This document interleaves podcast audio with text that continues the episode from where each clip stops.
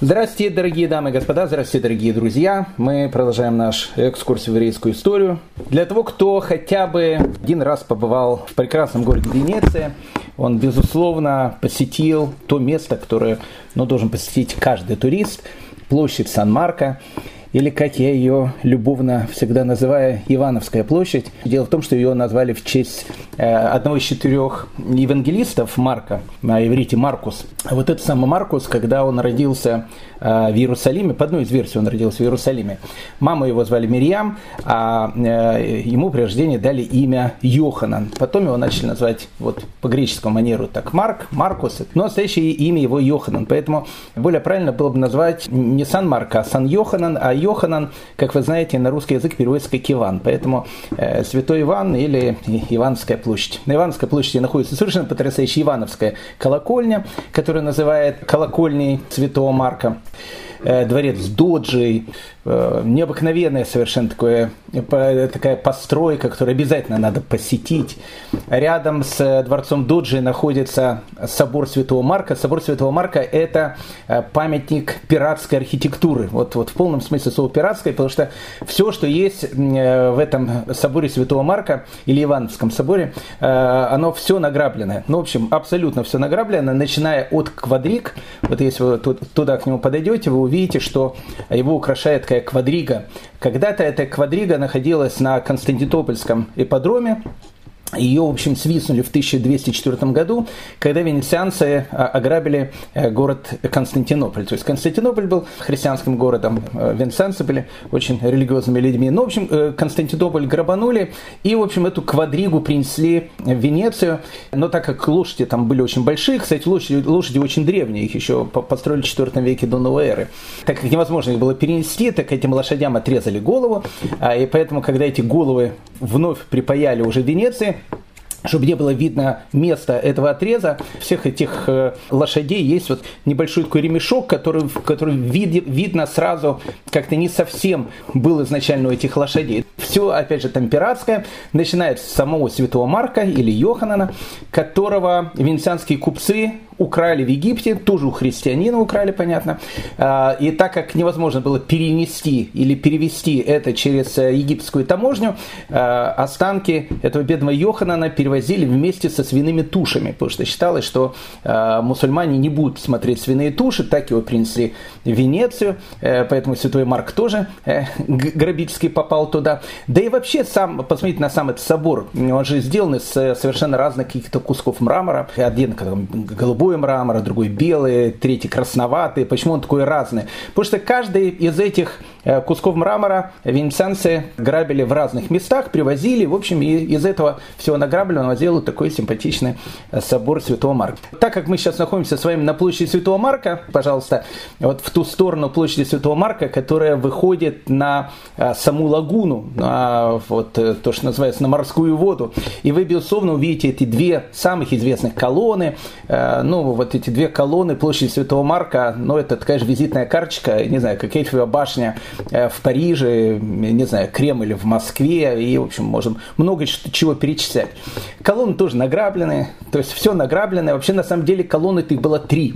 А свистнули их, ну, прошу прощения за такой лексикон, э, в 1099 году во время первого крестового похода и везли из самого Ливана, из города Тира. То есть э, награбили, взяли эти колонны. Одна колонна, кстати, утонула, э, поэтому поставили только две. То есть колонны тоже ворованные. А, и, ну, и самый такой ворованный символ площади Святого Марка, это на одной из колонн изображен э, крылатый лев который, опять же, символизирует нашего Йоханана или святого Марка. Так вот, э, лев тоже ворованный. Э, то есть э, лев на самом деле очень древний. В свое время его венецианцы украли где-то на территории современного Ирака. Построили этого льва в вавилоняне еще в веке пятом, шестом, а может и в седьмом веке до новой эры. Они его оттуда украли. Он был, безусловно, без крыльев. Крылья ему приделали в Венеции. И, в общем, так получился такой симпатичный лев, который когда был языческим символом, потом с крыльями стал, в общем, олицетворением этого несчастного бедного Маркуса или Йоханана. Так что вот э, такая вот необыкновенная площадь. Так вот, господа, э, продолжая нашу прогулку по э, площади Сан-Марко, безусловно, одна из достопримечательностей этой площади – это кафе Флориан. Ну, вы не пропустите это кафе по одной простой причине, потому что в любом э, путеводителе по Венеции, когда он будет рассказываться все про площадь Святого Марка, где сидел там Вагнер, где там гулял еще кто-то, и, в общем, там миллион всяких вещей э, с точным указанием до сантиметров, где это что, что э, и когда проходило, то, безусловно, после дворца Доджи, собора Святого Марка, этих двух колонн, ну, наверное, следующий по значимости это будет кафе «Флориан» по одной простой причине, потому что это самое древнее из э, действующих кафе э, в сегодняшнем мире. Его открыли в 1720 году. И вот уже 302 года это кафе без перерывов работает. Кафе «Флориан» вы, как я сказал, безусловно не пропустите по одной простой причине, потому что рядом с этим кафе сидят музыканты, очень красиво одеты, по-концертному, во фрактах таких, в общем, все очень красиво и постоянно играет музыку. И э, музыку играет э, в зависимости от того, кто приходит э, или подходит к этому кафе. Я в свое время, еще до пандемийные времена, когда там э, гулял, там была большая-большая такая группа израильских туристов. И когда она туда подошла, они начали играть Хаума Нагилу. Это, в общем, конечно, был полный сюрреализм. Площадь Святого Марка, кафе Флориан, э, израильтяне, и вот люди, одетые во фраках, играют Хава Нагилу. Так вот, э, дорогие мои друзья, вот я думаю, что с кафе «Флориан» мы, в принципе, начнем сегодняшний наш рассказ по одной простой причине, потому что э, кафе в 18 веке это больше, чем кафе. А, сейчас у нас там кафе забегаловка, пошел там, выпил что-то, съел бутербродик, ушел и так дальше. В 18 веке нет. Кафе это символ эпохи. И не случайно картина Жана Леотарга, а, которая называется «Шоколадница», ну, она вошла, ну, наверное, во, во всю мировую культуру. Ну, не скажу, как Мона Лиза а, Леонардо нашего да Винчи, но плюс-минус, может, на втором, может, на третьем месте, где-то после Боттичелли с его там Венерой, весной и так далее дальше. Но вот где-то на третьем месте э, Жан Леотарк с его шоколадницей. Потрясающая картина. Вбейте на Google. Э, нет ничего такого замысловатого, но очень красивая. Э, стоит такая вот дама, которая приносит в кафе то, что положено было приносить в кафе, потому что, как я сказал, в 18 веке кафе это больше, чем кафе. Стакан воды, и рядом с этим стаканом воды потрясающая такая чашечка, выполненная по таким китайским стилям. Тогда все, что из Китая было очень дорогое, поэтому, скорее всего, она приносит действительно китайский фарфор, который стоил безумных денег, поэтому речь, видимо, видимо идет об очень каком-то дорогом кафе, да и само кофе или какао, которое употребляли в кафе, тоже стоило очень дорого. И вот э, вот эта вот шоколадница, она приносит либо кофе, либо горячий шоколад, как в данной ситуации.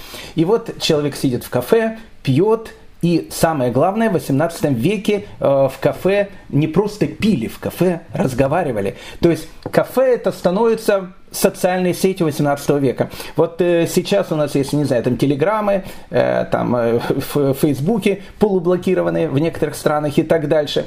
Э, люди общаются друг с другом. В 18 веке все социальное общение, оно шло через кафе. И поэтому вот история французской революции, э, вот эти вот э, кофейные заведения, которые находятся в, в самом центре Парижа, это будет центр революции. Отсюда произойдет это самое 14 июля, день взятия Бастилии, Бастилии 1789 года. После всех этих разговоров в кафе, когда люди собираются, что-то обсуждают и, и решают, что им делать в будущем.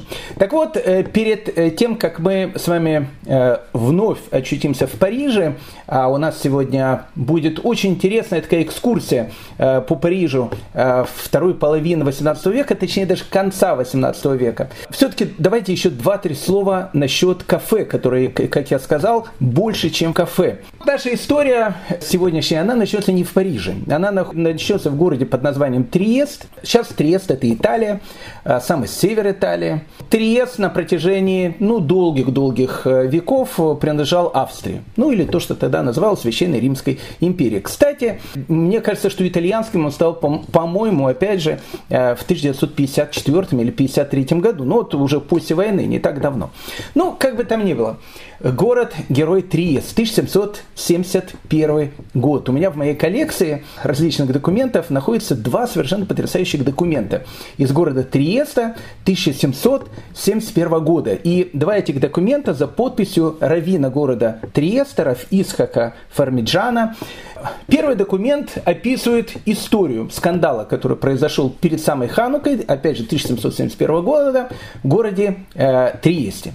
Некий еврей, которого звали Давид Джистенио, который, опять же, находился в Треском гетто, потому что евреи жили тогда и на территории Италии, и на территории Австрии, в определенных районах, в гетто, не имели права оттуда выходить.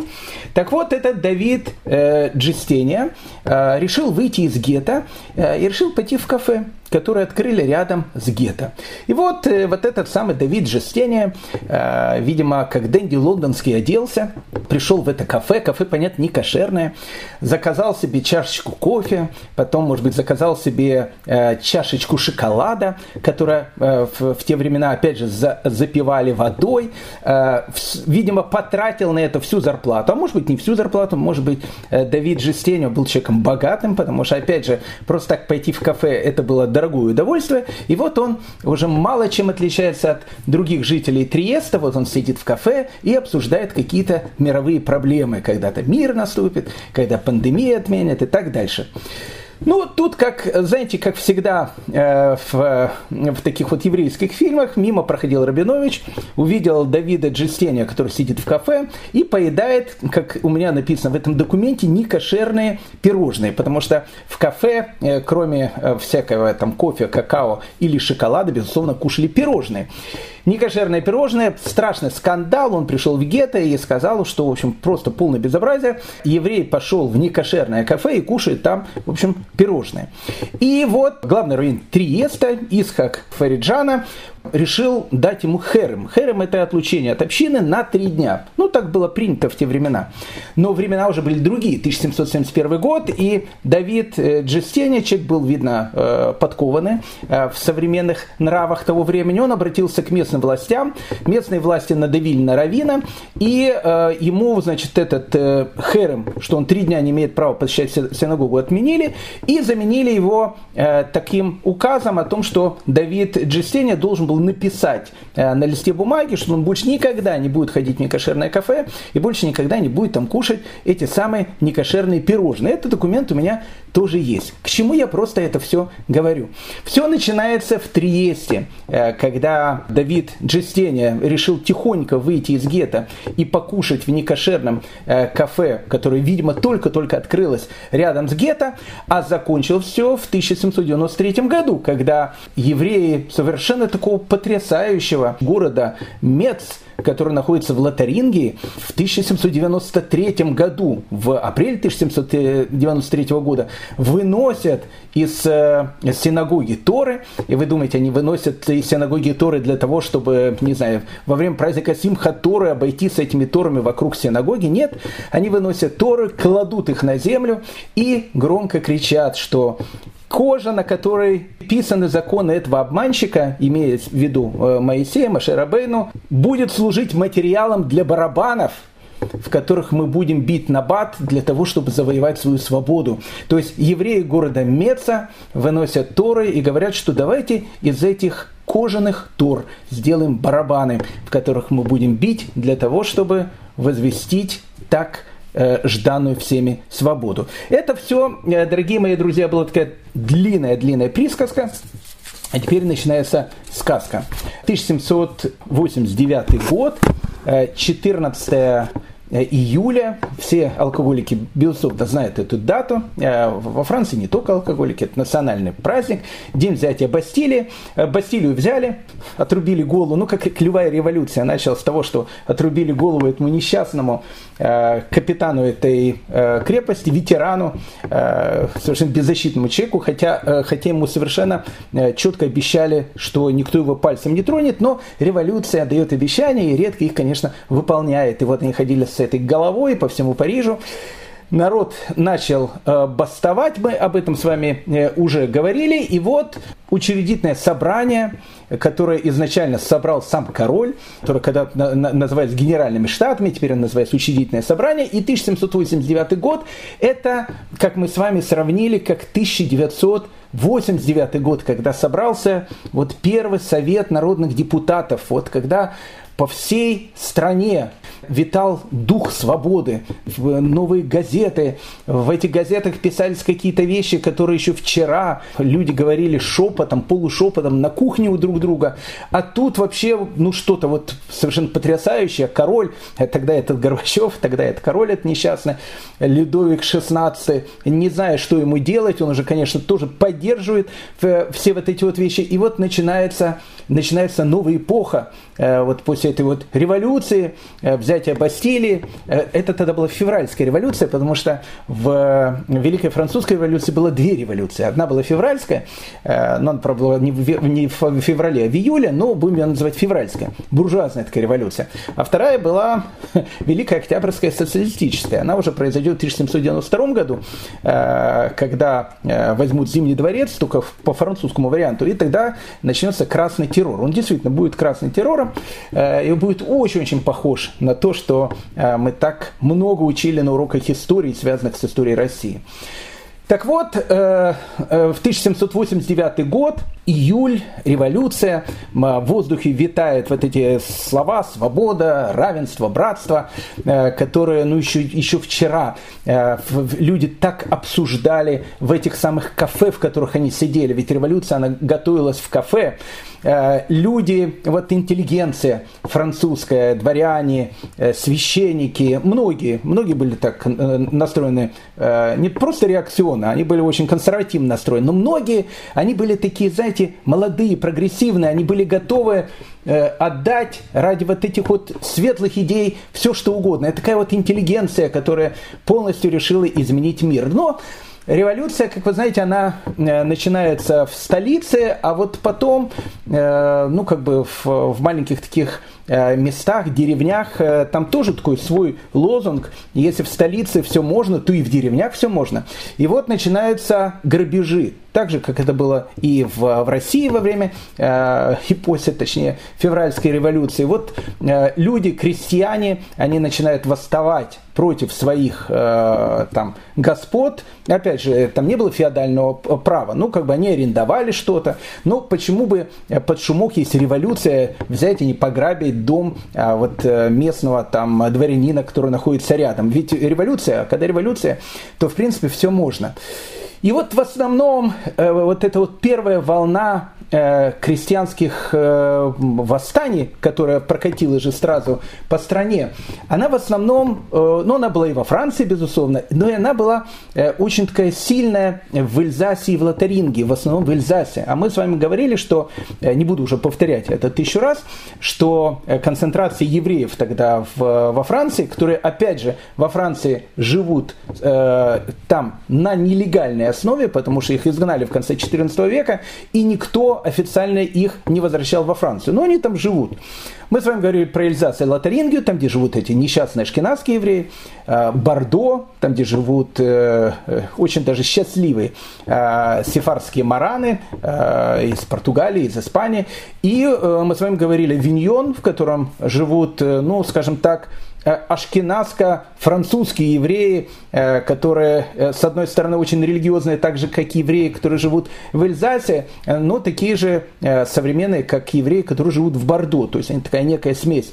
Ну и Париж. Мы с вами говорили, что в Париже уже переезжает большая группа вот этих богачей из Бордо, они там живут как французские дворяне, ну и некоторые даже ашкеназы тоже приезжают в Париж, и хотя легально евреям в Париже запрещалось жить, ну, в общем, как бы на это закрывали глаза. Так вот, основная концентрация евреев, около 50 тысяч человек в те времена, она как раз была в Эльзасе и Лотарингии, в основном в Эльзасе.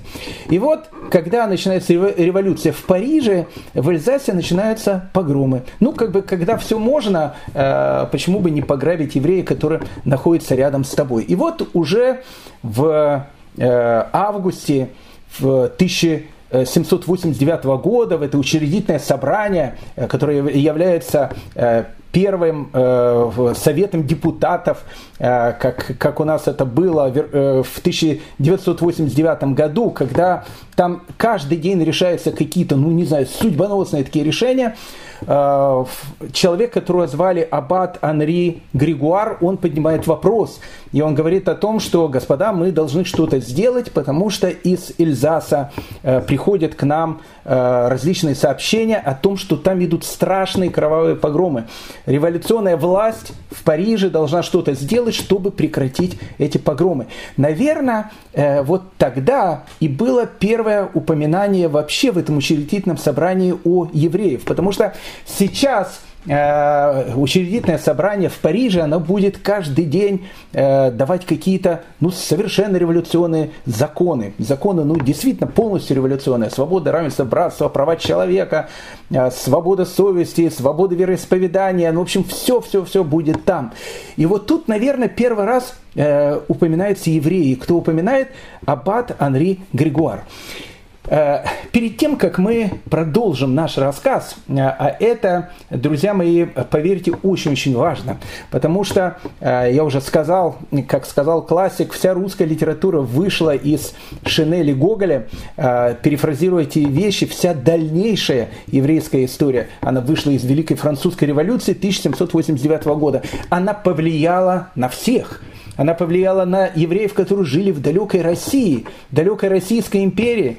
Не случайно, когда в 1812 году туда придет император Наполеон, который будет кричать о том, что он всем будет давать свободу, все будут свободны, свободы, равенство, братство, евреи, они будут помогать партизанам, партизанским э, отрядам Дениса Давыдова и так дальше, будут делать абсолютно все, чтобы не допустить Наполеона в эту самую Россию, в которых они не имели практически никаких прав.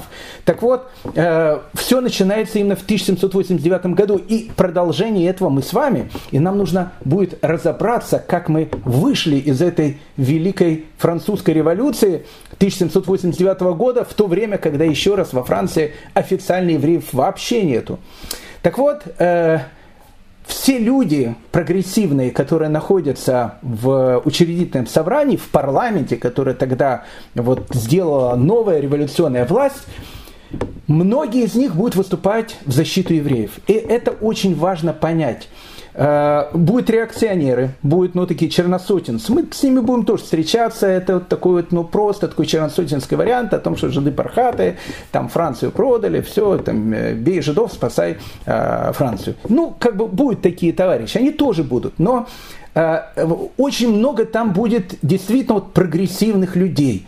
Эти все прогрессивные люди, конечно, долго не, не э, доживут, практически все они э, сложат голову в 1792-93 году. Ну, тут прям, как, знаете, как в Советском Союзе, произойдет там новый путь удачный, Великая Октябрьская революция, только французского варианта.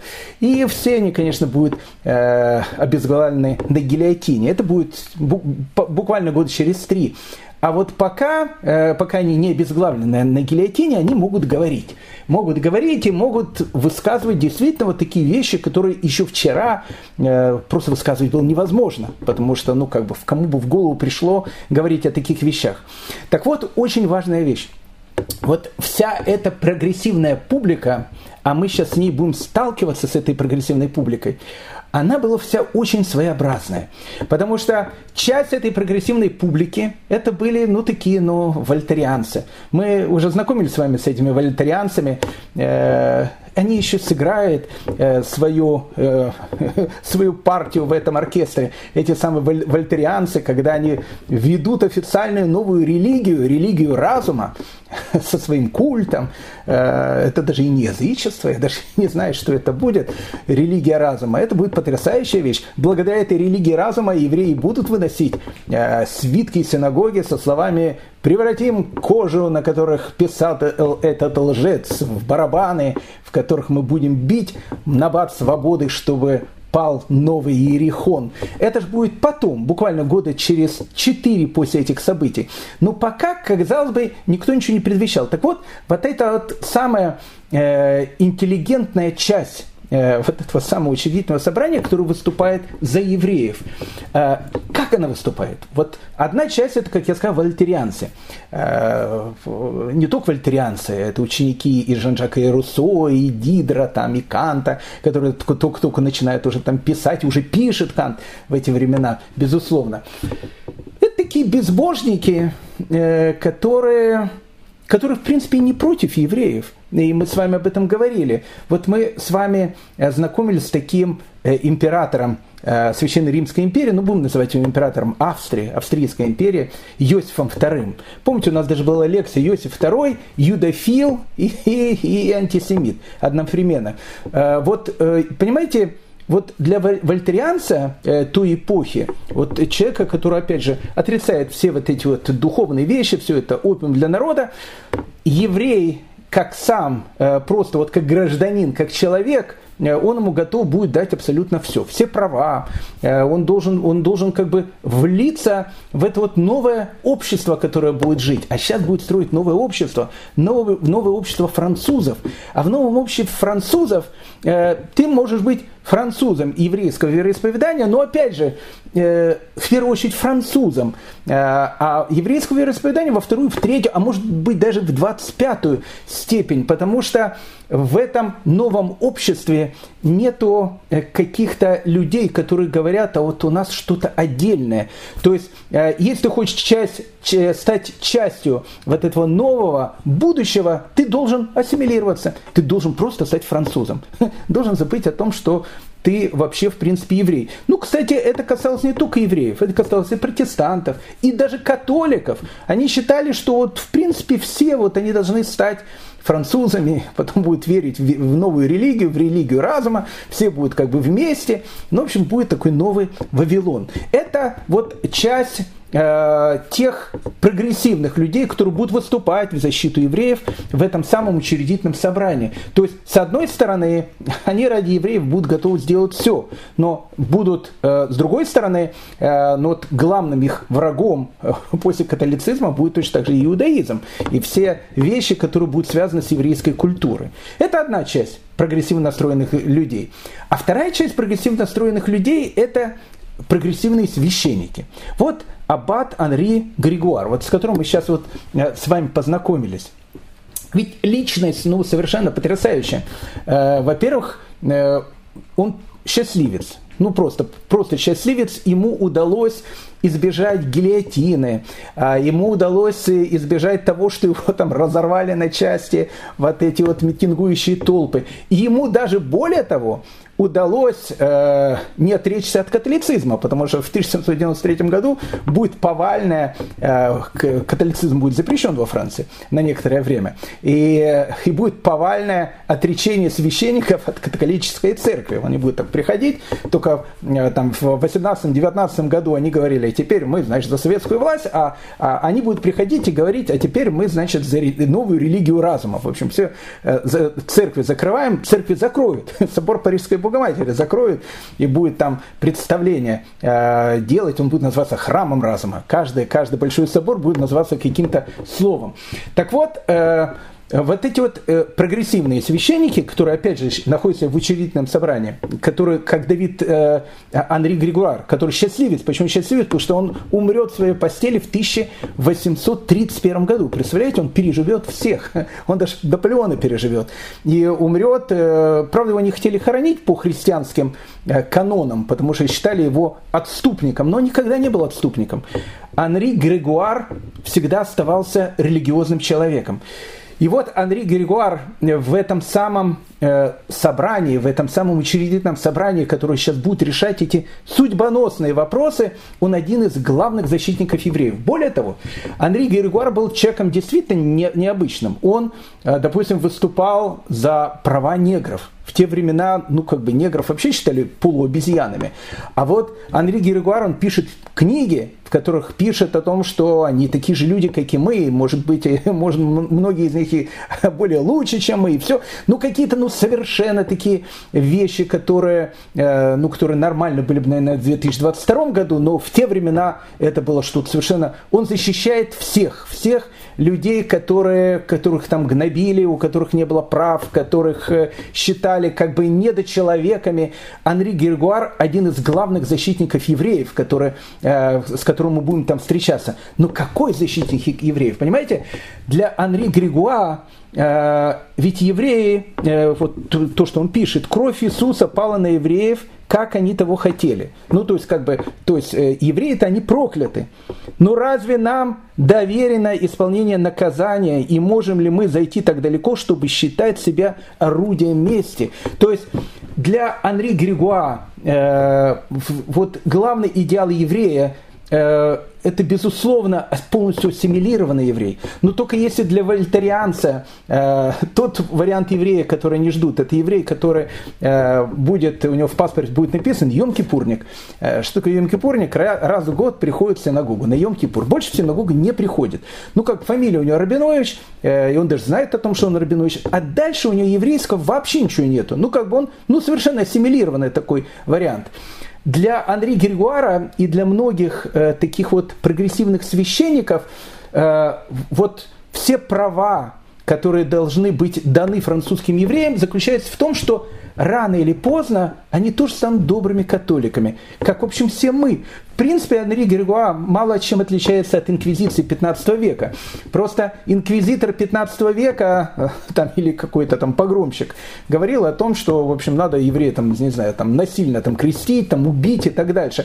А э, э, это люди, они современные, поэтому он готов ради еврея отдать все – но главный план, который есть у него в голове, о том, что рано или поздно, вот когда они получат все свободы, когда они станут французами, они, безусловно, станут добрыми католиками. То есть идея та же самая, что 500 лет назад, но только уже в таких вот демократических, красивых, э, э, не знаю, фантиков от конфет. Поэтому не случайно тот же самый Анри Григура, который будет выступать постоянно в защиту евреев, он будет выступать категорически против того, чтобы отменить идыш.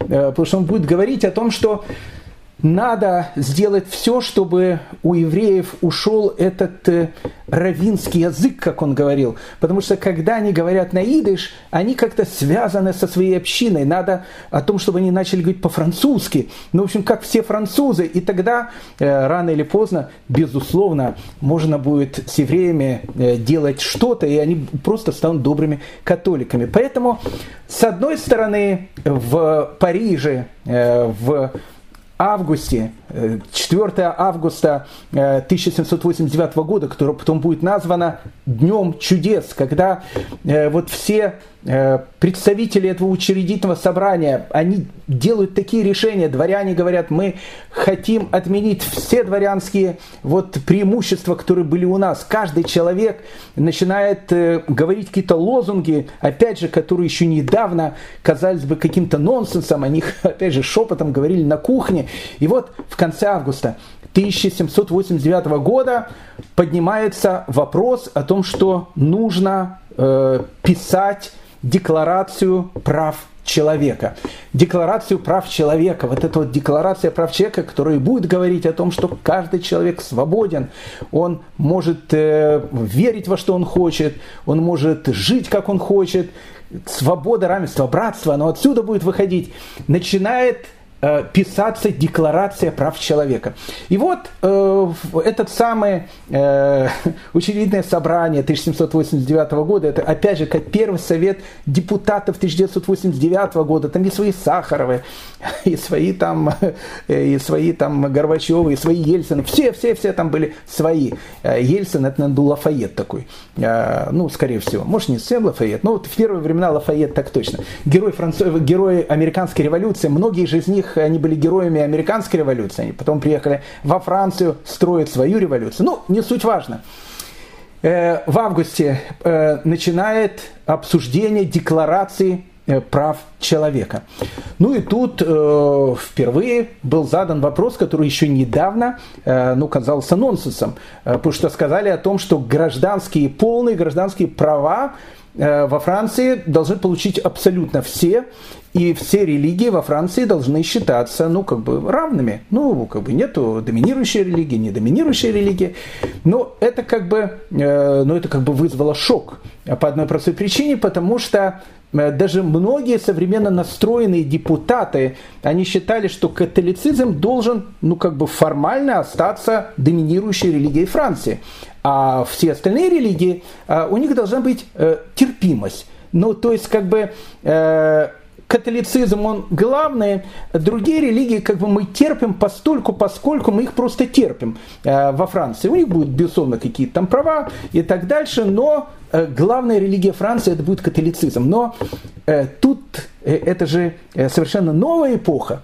И в этом учредительном собрании сидят люди, которые могут сказать те вещи, которые еще недавно невозможно было сказать. И вот э, депутат э, от такой религиозной Франции, э, фракции, э, от так называемого э, первого сословия, вот сословия священников, э, протестантский паспорт, э, пастор, которого звали Рабо Сент-Этьен, э, он был таким э, прогрессивным очень человеком, э, он проживет еще недолго, он проживет еще 4 года, э, ему потом отрубят голову на гильотине, но это будет через 4 года. А сейчас вот э, Рабо Сен-Этьен, который является, опять же, представителем протестантов Франции, это уже нас э, по-доброму из трех мушкетеров называли гугенотами, вот он говорит о том, что какой католицизм, ведь мы с вами разрабатываем декларацию прав человека, а в декларации прав человека свобода должна быть у всех. И тогда вот в этом учредительном собрании каждый мог получить микрофон, как в 1989 году, и каждый мог выйти и высказать то, что он хочет.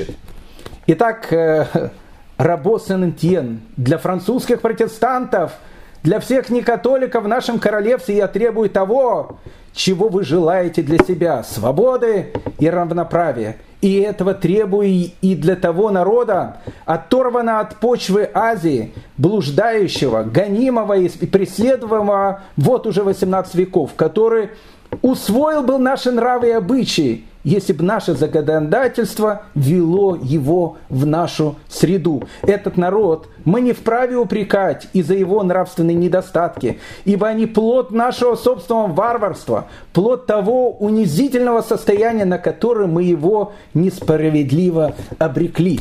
Итак, вот первая речь э, при обсуждении Декларации прав человека Рабо Сент-Интьена, который говорит о том, что в одинаковые гражданские права и одинаковые свободы должны получить все, и католики, и протестанты, и евреи, которые являются преследуемыми и которые бы стали такими бы, как мы. То есть они бы тоже полностью ассимилировались. Они тоже стали бы такими французами, если бы мы им дали для этого э, какие-то права. И вот э, в учредительном собрании начинает обсуждение еврейского вопроса, который еще недавно во Франции, но опять же, как в Советском Союзе, знаете, в Советском Союзе интеллигентные люди э, слово еврей вообще не говорили, потому что это как бы было ругательное слово, особенно там громко сказать, ты что, еврей, это, ну, это был просто ужас. Но как бы еврей это было само по себе оскорбление, как, как назвать человека. Поэтому как-то пытались это завуалировать, чтобы человек не обидел словом еврей.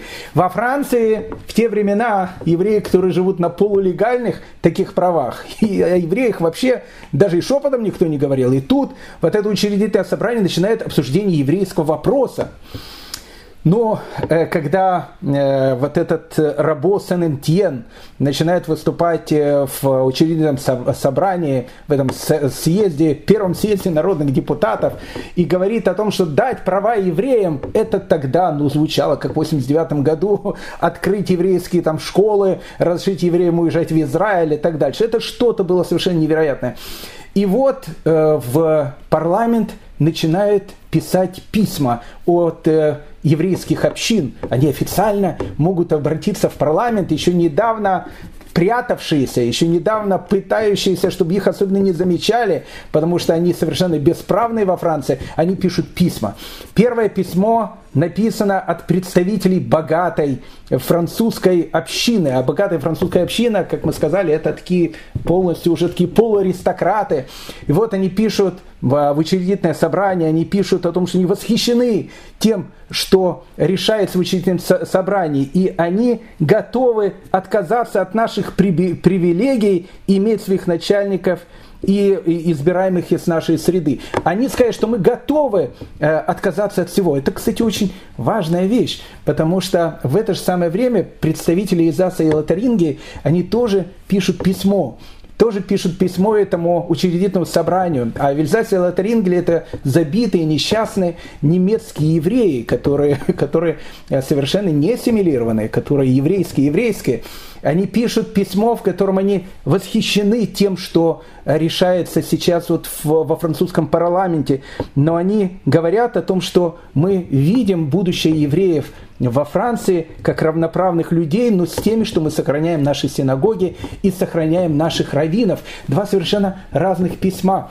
Потому что э, дело в том, что в те времена во всем мире э, еврейская община, она была как бы община в общине. Э, это очень важная вещь, о которой мы сейчас будем говорить в дальнейшем.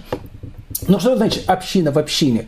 Ну вот э, со времен раннего средневековья, э, даже несмотря на то, что евреи там были гонимые, там их преследовали, ну в общем все эти вот вещи.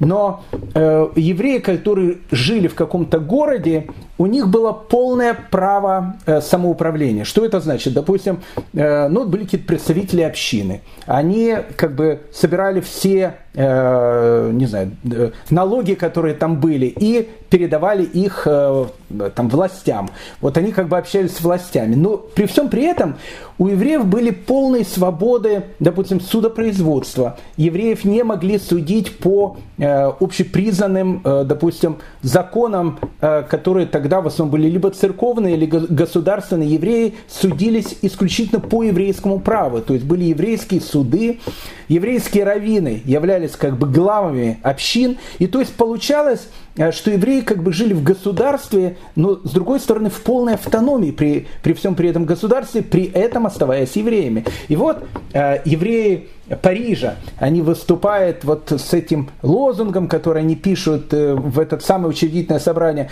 Мы готовы стать гражданами Франции, мы готовы даже ради этого отказаться от всего, только чтобы нас считали вот полноправными французами. И в это же самое время, опять же, представители Изаса и Лотаринги, которые пишут о том, что мы очень рады, что э, решаются такие потрясающие советы, э, такие потрясающие вопросы, но мы хотим подчеркнуть о том, что евреи, они будут оставаться евреями. И тут э, вот происходит, наверное, ну, одно из самых таких ярких событий. Короля уже перевезли в Париж. Его осенью перевезли в Париж. Я не буду сейчас все эти вещи говорить, рассказывать, когда вот группа французских женщин. Э, в основном это были женщины древнейших профессий, не журналистских. Они пошли в Версаль и, в общем, чуть там не убили короля и королеву и так дальше. Если бы не этот самый Лафайет, э, который будет одним из героев революции, если их бы просто не спас бы, э, наверное, переубивала бы толпа. Но, в общем, как бы там ни было, король, он переезжает в Париж, его перевозят в Париж, и учредительное собрание, оно тоже переезжает в Париж. И вот когда осенью 1789 года э, учредительное собрание приезжает в Париж, э, в Париж э, решает приехать группа евреев Ильзаса и Лотаринги. И эту группу возглавляет человек, которого звали Бер Ицхак Бер, очень богатый человек из Нанси. Он был как бы ну, представителем всех евреев Эльзаса и Лотаринги, при всем при том, что, опять же, он был одним из э, ну, наверное, самых влиятельных людей не только в Нансе, но он вообще был очень богатым человеком, Абрамовичем э, плюс-минус той эпохи. Но он все-таки был, понимаете, ашкенадским евреем из Ильзаса и Лотаринги. Он был, э, ну вот, он был очень религиозным человеком. И вот он приезжает с группой депутатов, от евреев Эльзаса и Лотарингии для того, чтобы вот приехать в Париж и посмотреть, что происходит. И Аббат Анри Григуар, о котором я э, с вами говорил, он выходит перед э, э, учредительным собранием и выходит к трибуне и говорит, господа, у нас в Париж приехала депутация евреев из Эльзаса и Лотарингии, и она бы хотела выступить перед учредительным собранием. Ну, это нонсенс ну, ну еще, еще каких-то полгода назад нонсенс. Какие евреи э, перед учредительным собранием, евреи, которых особенно Ильзас и Лотаринги, э, они живут, как, как, мы, как мы сказали, в черте седлости. Им запрещалось выезжать за пределы Ильзаса и Лотаринги. Вот можно было жить только там. И вот, вот это вот депутаты э, во главе с Бер Исхакбером, религиозным евреем, но очень богатым евреем, приезжают в Париж и аббат Анри Григуар говорит, что им надо дать слово. И э, учредительное собрание, которое, опять же, тогда на волне вот этой всяких э, перемен, э, на волне э, провозглашения свободы, равенства братства, дает еврейским депутатам войти в учредительное собрание. И вот э, Бер Исхак Бер входит в этот большой зал – в котором заседает учредительное собрание, э, и э, ну, как бы очевидцы этого события описывают, он настолько был как бы обескуражен в том, что вот еврей в еврейской одежде, вошел все в этих париках и так далее. Он тоже был одет тоже не совсем как одевается на Мэя Шариме, но все равно он выглядел как еврей, как немецкий еврей. И вот он зашел в этот э, зал, и в этом зале его встретили аплодисментами, и это было что-то совершенно невероятное. И Анри Григуар говорит, что э, трибуна слова дается господину Бер Искакберу, гражданину Бер Искакберу, представителю евреев Ильзаса и Лотаринги. И вот э, Бер Искакбер выходит перед э, учредительным собранием. Милостивые Государе, во имя вечного Творца всякой правды и справедливости, во имя Бога, который предоставил людям одинаковые права и предписал им одинаковые обязанности, во имя человечности, оскорбляемой в течение многих веков позорным обращением, которому подвергались почти все во всех странах земли потомка древнейшего из народов, мы заклинаем вас, обратите внимание на нашу плачевную участь. Повсюду, повсюду преследуемые, повсюду унижаемые и тем не менее всегда покорные и не сопротивляющиеся. Будучи у всех народом предметом ненависти и презрения, между тем, как они заслуживают терпимости и сострадания. Евреи, представителями которых мы являемся перед вами, позволяют себе надеяться, что среди важных работ, занимающих вас, вы не оставите без внимания и их жалобы, что вы выслушаете с некоторым интересом их робкие заявления, с которыми они осмеливаются обратиться к вам из глубины своего унижения. И тут председатель собрания, а тогда э, э, председательствовал Фрито, он как-то так Э, это же была э, не просто эпоха э, кафе, это же была эпоха чувствительности. Тогда э, тот же самый Вольтер, который там вольтерианец, который высмеивал все, в тот век заплакать мужчине это было очень легко, это был очень чувствительный век. Э, иногда люди просто там плакали, когда слушали какие-то вот такие необычные вещи. И вот тут э, представитель собрания Фрито Э, собрания, э, он как бы спикер парламента, вытирая слезу, говорит, великие мотивы, приводимые вами в поддержку ваших требований, не позволяют собранию выслушать вас без участия. И собрание примет к сведению ваше прошение и сочет себя счастливым, если ему удастся заставить вашим братьям спокойствие и счастье. Вы можете об этом нашем заявлении донести вашим доверителем. И тут происходит вот эта совершенно необыкновенная вещь. Анри Григуа, э, который этот аббат Анри Григуа, он встает и говорит, давайте мы дадим еврейским депутатам, покажем им о том, как мы их уважаем. Давайте мы позволим еврейским депутатам присутствовать в учредительном собрании до вечера, присутствовать во всем, э, во всех наших э, дебатах, они будут нашими гостями. И опять же, все учредительное собрание аплодисментами э, приветствует и говорит, пускай евреи останутся с нами до вечера, и тем самым они показывают свое э, уважение к ним. И тогда Андрей Григуар э, встает перед трибуной и кричит, 50 тысяч французов встали сегодня рабами, от вас зависит, чтобы они легли спать свободными людьми. 50 тысяч французов – это как раз евреи, которые живут в Эльзасе и Латринге. Их было практически около 50 тысяч. Обратите внимание, но Анри Григуар говорит 50 тысяч французов, потому что э, речь сейчас будет идти уже не просто о евреях, а о французах, о единой нации, которая будет. Итак, э, э, учительное собрание продолжает заседать.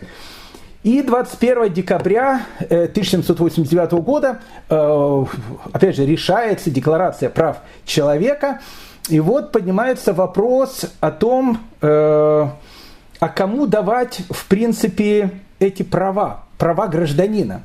Ну хорошо, там с правами о вероисповедании мы как-то решим. И практически это решили. О том, что э, католицизм больше не является доминирующей религией. Есть протестанты, есть евреи. Там, пожалуйста, в свободном обществе каждый может исповедовать ту религию, которую он хочет.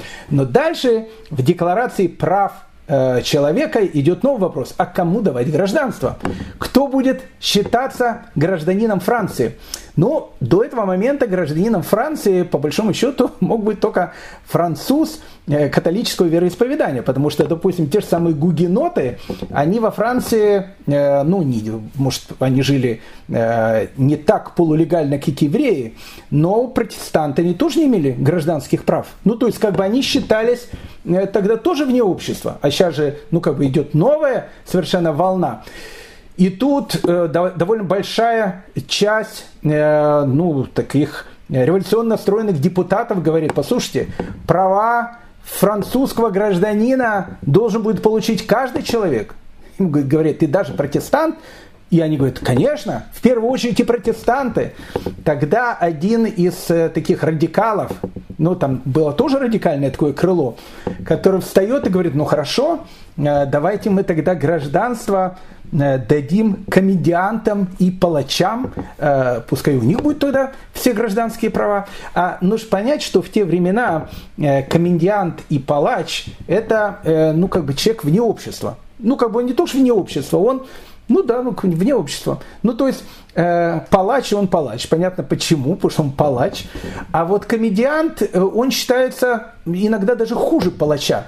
Потому что у комедианта нет своего лица. Э, сегодня он там играет, там, не знаю, Отеллу, а, а завтра он играет э, Ленина в 18 году, там, ну, не знаю, там, то есть, ну, как бы, он каждый день какой-то другой. То он Отелло, то он Владимир Ильич на грузовичке завтра. То есть, ну, как бы непонятно, а какой он на самом деле. То есть, комедиант это лицедей такой.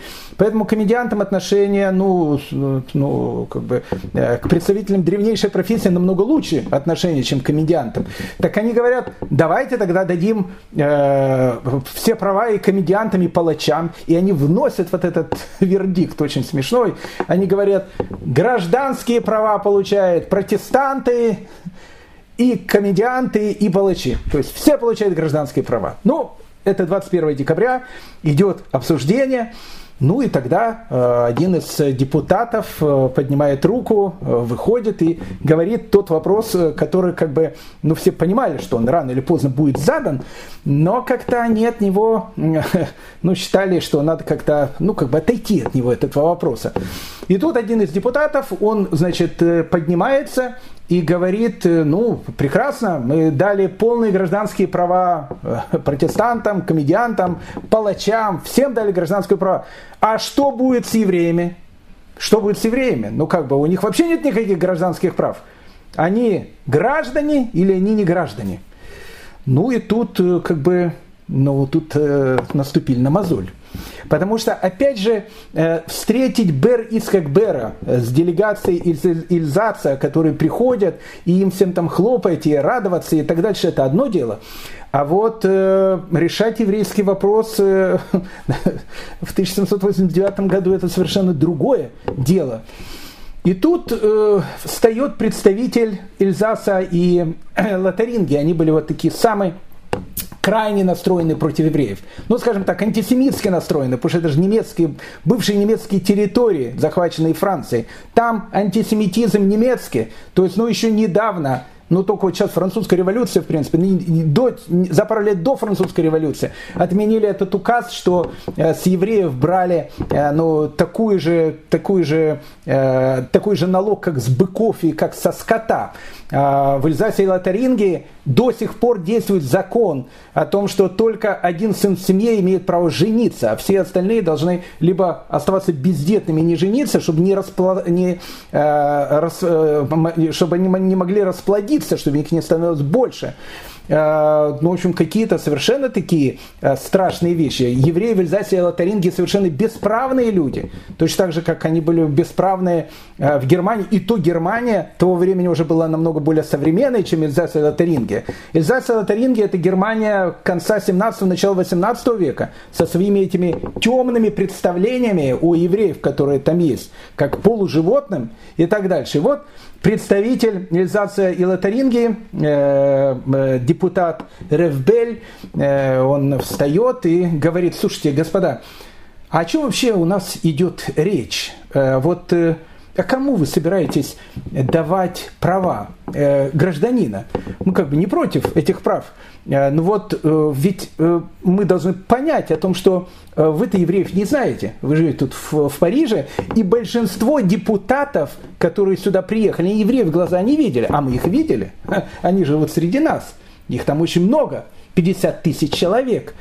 Я вам хочу сказать, вы знаете, евреи, чтобы вы поняли, это нация в нации ну как бы, какие они могут быть французы, если они постоянно в своих молитвах три раза в день говорят, когда же мы придем в нашу землю. И каждый, каждый э, день они говорят, что в следующем году с Божьей помощью будем в Иерусалиме. Не в Париже, в Иерусалиме. Они совершенно отдельная нация. Ну, как бы, если они совершенно отдельная нация, какие может давать гражданские права? Если это нация в нации. И тут выступает Клермон Тенер. Э, вот этот Клермон Тенер или Тенер, Тенер, наверное, э, он был ну, совершенно такой, он молодой был, дворянин, э, такой либерал. Когда только-только начинается эта революция, он, он же, а он как бы депутат дворянского сословия, он переходит к депутатам третьего сословия, там, где ни дворяне, ни священники, переходит к ним и говорит, я хочу быть с народом.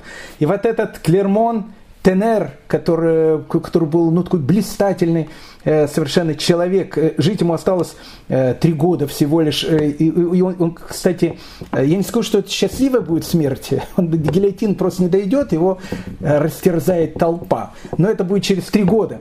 А пока вот Клермон Тенер, он встает и говорит, что это значит, что евреям не давать права. Евреям как нации следует отказать во всем, но евреям как людям следует предоставить все. Обратите внимание, вот здесь вот начинается э, шинель, из которой выходит еврейский народ последующих эпох. Евреям как нации следует отказать во всем, но евреям как людям следует предоставить все. Необходимо, чтобы они были гражданами, говорят, будто они сами не желают быть гражданами. Пусть они нам об этом скажут, их изгонят, ибо не может быть нация в нации. Но в своем прошении не требуют, чтобы на них смотрели как на граждан. Закон обязан признать за ними это звание, в котором только предрассудок мог им отказать. И вот как бы э, новый такой тезис. Э, евреям как нации следует отказать во всем, потому что евреев как нации в новом государстве не может быть. Но еврей как индивидуум, который француз еврейского происхождения, ему нужно дать полные гражданские права. Ну и тут э, встает аббат Мори, тоже представитель Эльзаса и Лотарингии, и он говорит, что значит э, ваш термин о том, что евреям как нации следует отказать во всем – но ведь они же нация. а как это у вас э, так оно все получается? Значит, еврею, как еврею, нужно дать все, но как нации отказать во всем. И тут вот этот аббат э, Марии, он говорит, ну, знаете, давайте тогда пойдем, он говорит, дальше, э, давайте мы скажем о том, что англичанин не может быть гражданином Франции, как, как нация. Вот если ты англичанин, представитель, ну вот кто-то по национальности, англичанин. Ну, отлично. Значит, ты не можешь быть представителем Франции. Но, е, но если ты англичанин как сам по себе, пожалуйста, может быть гражданином Франции. Или, допустим, взять какого-то, э, не знаю, там, итальянца, представителя какой-то, ну, опять же, она была разбита на разные там э, какие-то группы. Ну, вот он придет, ну, грубо говоря, скажет, что он итальянец. Итальянец нет, у тебя есть свое государство. Ну, итальянец как индивидуум, пожалуйста, становись гражданином Франции. Как это такое может быть? Что это значит, что евреям как нации нужно отказать во всем, но евреи как индивидууму нужно дать все. И тут начинаются дебаты. Дебаты, дебаты, дебаты, дебаты. И все понимают о том, что все зашли ну, вот в ту тему, э, из которой будет очень сложно выйти. Ну и тогда, знаете, когда э, наступает период, когда э, ну, вот сложно что-то решить, э, ну что, что лучше всего сделать? Переложить на завтра. Переложить на завтра, ну давайте этот вопрос будем обсуждать чуть позже. И вот они э, решают 24 декабря э, принимается решение о том, что права гражданина получают все граждане э, Франции, кроме евреев. Ну, как бы мы ничего не говорим против евреев. Не, не, нет, ни, ни в коем случае. Но э, так как сейчас есть намного больше э, важных политических дел, мы откладываем эту вот вещь э, до весны э, 1790 года.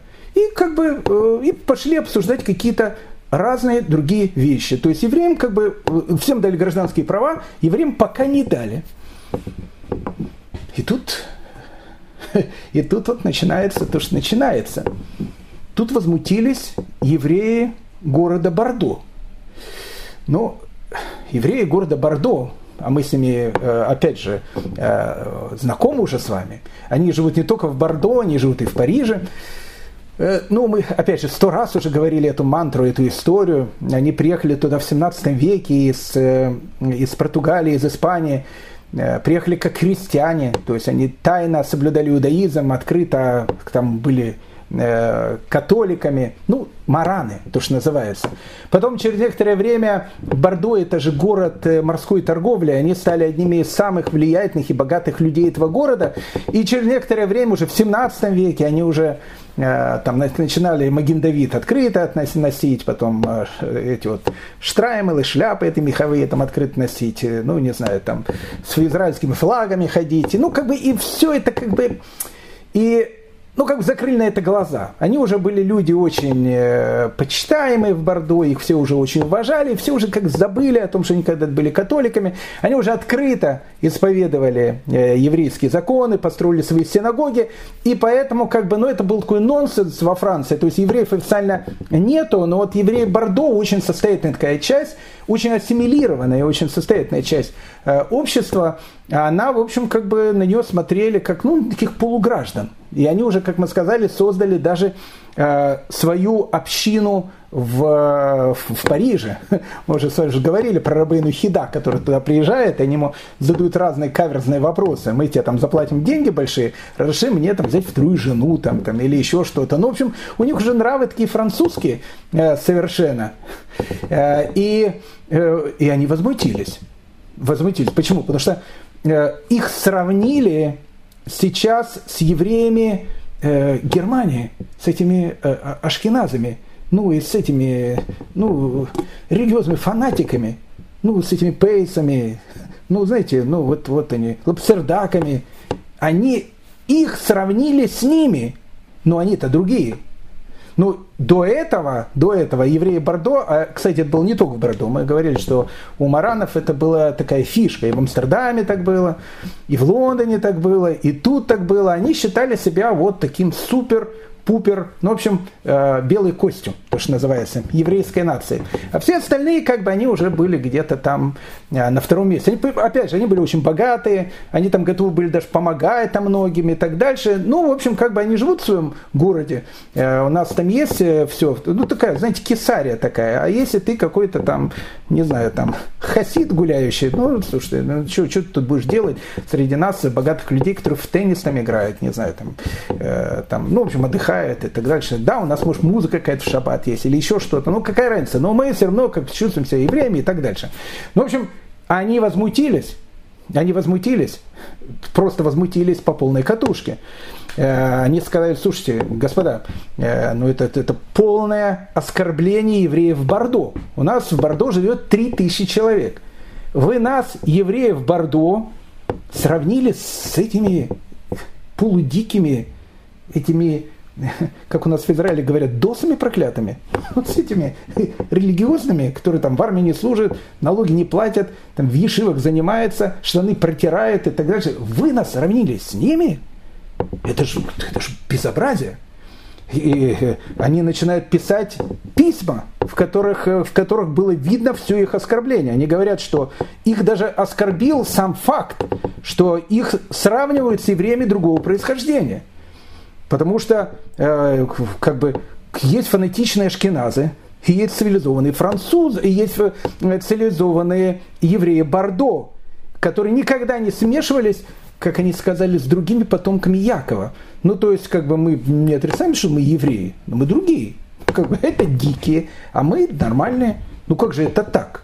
И, и тут начинается, они, опять же, они очень богатые люди такие, э, они собирают такую большую петицию, э, она подписана 200, 215 представителей самых богатых семей Бордо подписывают эту петицию, направляет ее в, э, в, в, в парламент, направляет ее в учредительное собрание, и было видно, что, ну, как бы, ну, они-то такие, как все, как, ну, как хотели, они ничем не, не, не отличаются от протестантов, то в париках ходят и так дальше, по-французски говорят, им не дали, не дали каких-то прав.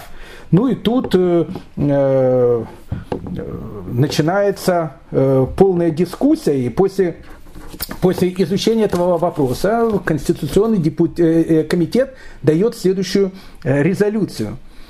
Революция, восстановившая права всех французов, не может отнимать у кого-либо гражданство, которое было даровано ей раньше. То есть, ну как бы евреи Бордо, у них не было гражданства, но на них как бы смотрели как на полуфранцузов.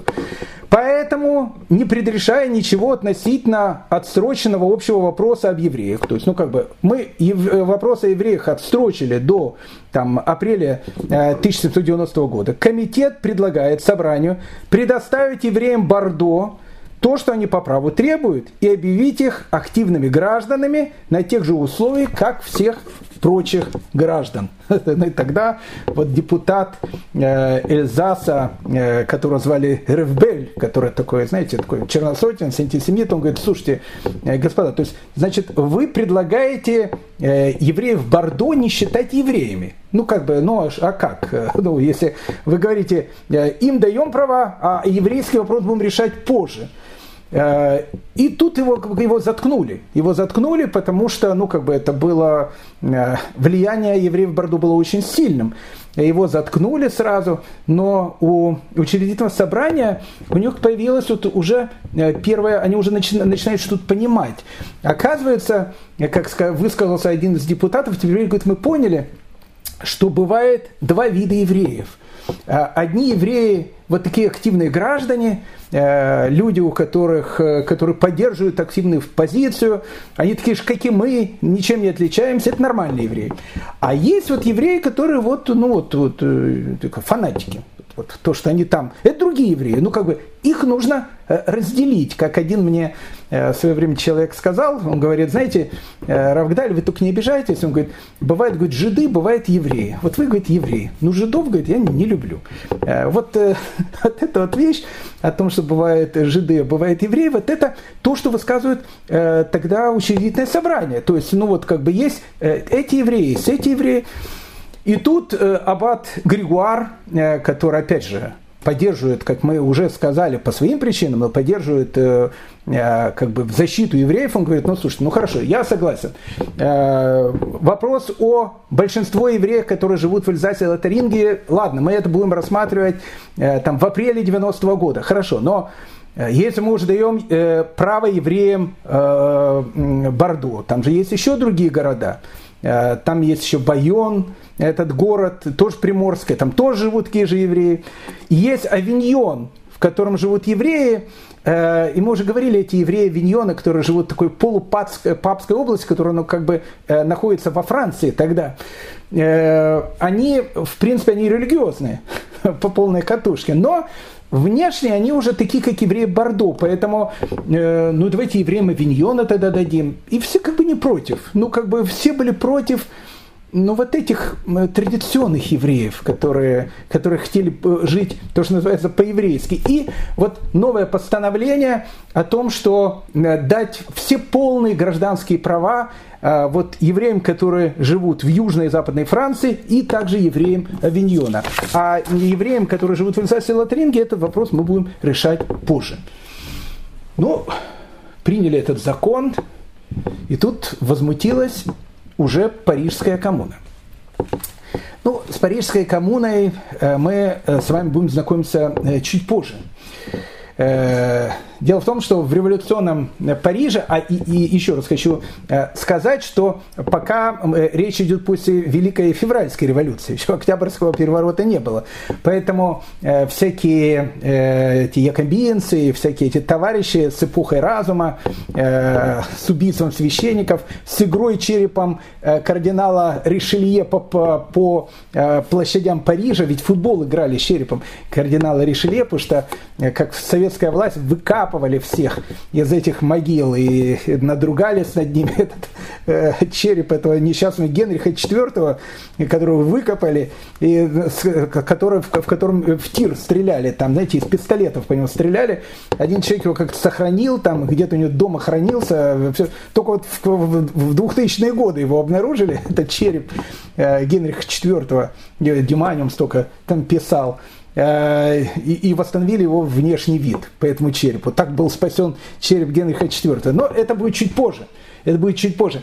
Но пока, пока вот э, Париж, он разделен на 60 округов. И в каждом из этих округов есть э, как бы парижская коммуна. Ну, то есть, как бы каждый округ это коммуна. И все это вместе как бы объединяется в один большой город.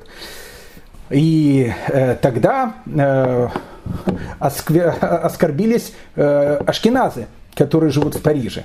Э, теперь, э, надо понять, что ашкеназы, которые живут в Париже, это тоже не ашкеназы, которые живут в Эльзасе и Лотаринге. То есть, потому что гражданские права дали всем Э, маранам, ну даже те, которые живут э, в Париже, но если они, э, ну как бы вышли, приехали в Париж из Бордо, из Авиньона и так дальше, им всем дали гражданские права. А ашкеназам, их опять же в общую гребенку с этими 50-тысячными еврейской общиной огромной Эльзаса и Лотаринги, а в Париже-то живут э, тоже не, не, не такие религиозные фанатики, ашкеназы. Э, тоже живут люди такого более э, свободного полета, то что называется. И многие из них, они как бы подались революционному э, вот этому духу, 100 человек вступило в национальную гвардию. Вот когда э, произошло вот это взятие Бастилии, как мы сказали, любимый праздник алкоголиков и французов, э, когда произошло это вот вещь, 100 евреев – Парижа, ашкенадского происхождения, надели на себя вот эти трехцветные кокарды со словами о том, что свобода, равенство, братство вступили в, представители Парижской коммуны. Многие из них были членами муниципалитета, э, опять же, были в национальной гвардии. И тут э, как бы, а Париж город революционный. Э, то есть, ну, если Ильзас и там, ну, живут такие, ну, скажем так, люди консервативного плана, Париж, он кипит, там уже начинает э, уже действовать и Робеспьер, и вся вот эта вот компашка, э, которая сейчас выйдет вперед после Октябрьской революции э, 1792 года. Э, они уже будут потом гильотины делать и так дальше. Но там все кипит. Париж это революционный город. И вот э, революционный Париж, особенно муниципалитет, э, депутаты округа э, кармелитов, там, где было одно из самых таких революционных округов Парижа, решают написать как бы такое письмо возмущения учредительному собранию о том, что ну, как бы евреев, ашкеназов, которые с ними вместе в революции там э, свергают там, э, там все вот эти вот несправедливые законы и так дальше. Им не дают законы, как всем французам. И э, вот этот очень революционно настроенный э, округ кармелитов пишет учредительному собранию письмо. Вы не удивитесь, почему представители кармелитского участка первыми осмелились отдать публично дань патриотизму евреев – и храбрости и благородству. Никакие граждане не выказывали себя более ревностными в деле завоевания свободы, чем евреи.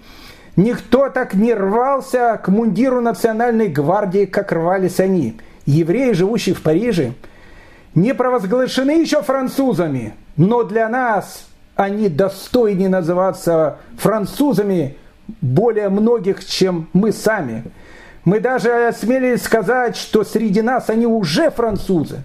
Да, господа, кармелитский участок не желает, чтобы в нем различали граждан. Евреи допускают в наши советы. Они разделяют с нами честь и труд воинской службы, и ни малейшего ропота не слышно против предоставления им прав граждан. Прав, которым не достает только санкций закона – Удостойтесь же, господа, принять к сведению наши справедливые насточные заявления в пользу наших братьев. Ну, а это уже серьезная вещь, потому что э, ну, как бы само учредительное собрание, оно находится в Париже. А Париж, как я сказал, город бурлящий. И поэтому, э, когда уже возмущается парижская коммуна, это серьезная вещь. Но э, национальное собрание не готово принимать эти вещи. Они э, отписались округу кармелитов, сказали о том, что ваши требования абсолютно законные, мы как бы все это дело понимаем, мы все это дело представляем. На апрель, на апрель 1790 года у нас в повестке дня написано окончательное решение. Мы примем вот окончательное решение еврейского вопроса, э, мы приняли бы его сегодня. Но знаете, у депутатов э, учредительного собрания была оговорка. А, оговорку это давали э, как бы депутаты Эльзаса и Лотаринги. Они говорили, слушайте, ну хорошо, ну давайте им права. Ну знаете, что будет в Эльзасе и Лотаринге? Ну как бы у нас люди-то немецкие такие, ну э, темные, то, что называется. Но если э, у еврея будут такие же права, как и у бургера, который находится в каком-то там городе. В Страсбург евреев не пускает. Ну то есть, ну как бы там официально евреев даже не, не допускают их в этот город. Ну их допустят в этот город. Ну вы знаете, чем у нас все закончится? У нас все закончится еврейскими погромами. Ну, то есть, ну, как бы у нас просто будут убивать евреев на улице. Ну, как бы у нас люди дикие. Что же вы делаете? Вы хотите там э, добро евреев сделать? Как же вы можете им давать э, все гражданские права, если закончится погромом все? Поэтому, э, как бы, понятна эта оговорка. Понятно, это оговорка. Ну, как бы тема очень сложная. Поэтому э, написали э, представителям округа кармелитов о том, что в апреле, в апреле следующего 1790 года мы будем рассматривать этот вопрос. И обязательно его рассмотрим. А вот уже апрель 1790 и 1791 года, когда э, король убежит из Парижа, потом будет возвращен в Париж, и когда произойдет э, Великая Октябрьская революция 18 века, э, переворот э, августа 1792 года, когда власть захватят большевики той эпохи, всякие там э, якобинцы и так дальше, это будет уже другая история. Это уже будет другая история. И э, еще раз, и история еврейского народа, она пойдет именно вот с этих вот периодов, с этих с этих действительно э, необыкновенно важных решений, которые должен был бы принять первый демократический, если так можно сказать, парламент Европы той эпохи. Поэтому, друзья мои дорогие, мы продолжим нашу историю. Третья серия. Поверьте мне, третья серия будет очень интересная, начиная от футбольного матча черепом кардинала Ришелье, заканчивая культом э, религии разума, э, когда, когда, когда один из еврейских раввинов э, будет выходить перед синагогой и будет говорить, нет у нас Бога, кроме Бога свободы, равенства и братства. И нет у нас больше другой горы, чем э, та гора, так, так называли один, одну из фракций, которая заседала в этом революционном э, парламенте, уже большевистском парламенте той эпохи, чем та гора, которая заседает в, э, в, заседает в нашем парламенте. Не надо нам Синая. Вот наш Синай, который есть там. Это будет очень интересная эпоха, э, друзья мои дорогие, но о ней мы поговорим уже с вами в следующей серии. Поэтому желаю всем всего самого доброго, лучшего, э, хорошего, чтобы самое главное все были здоровы и счастливы. Счастливо!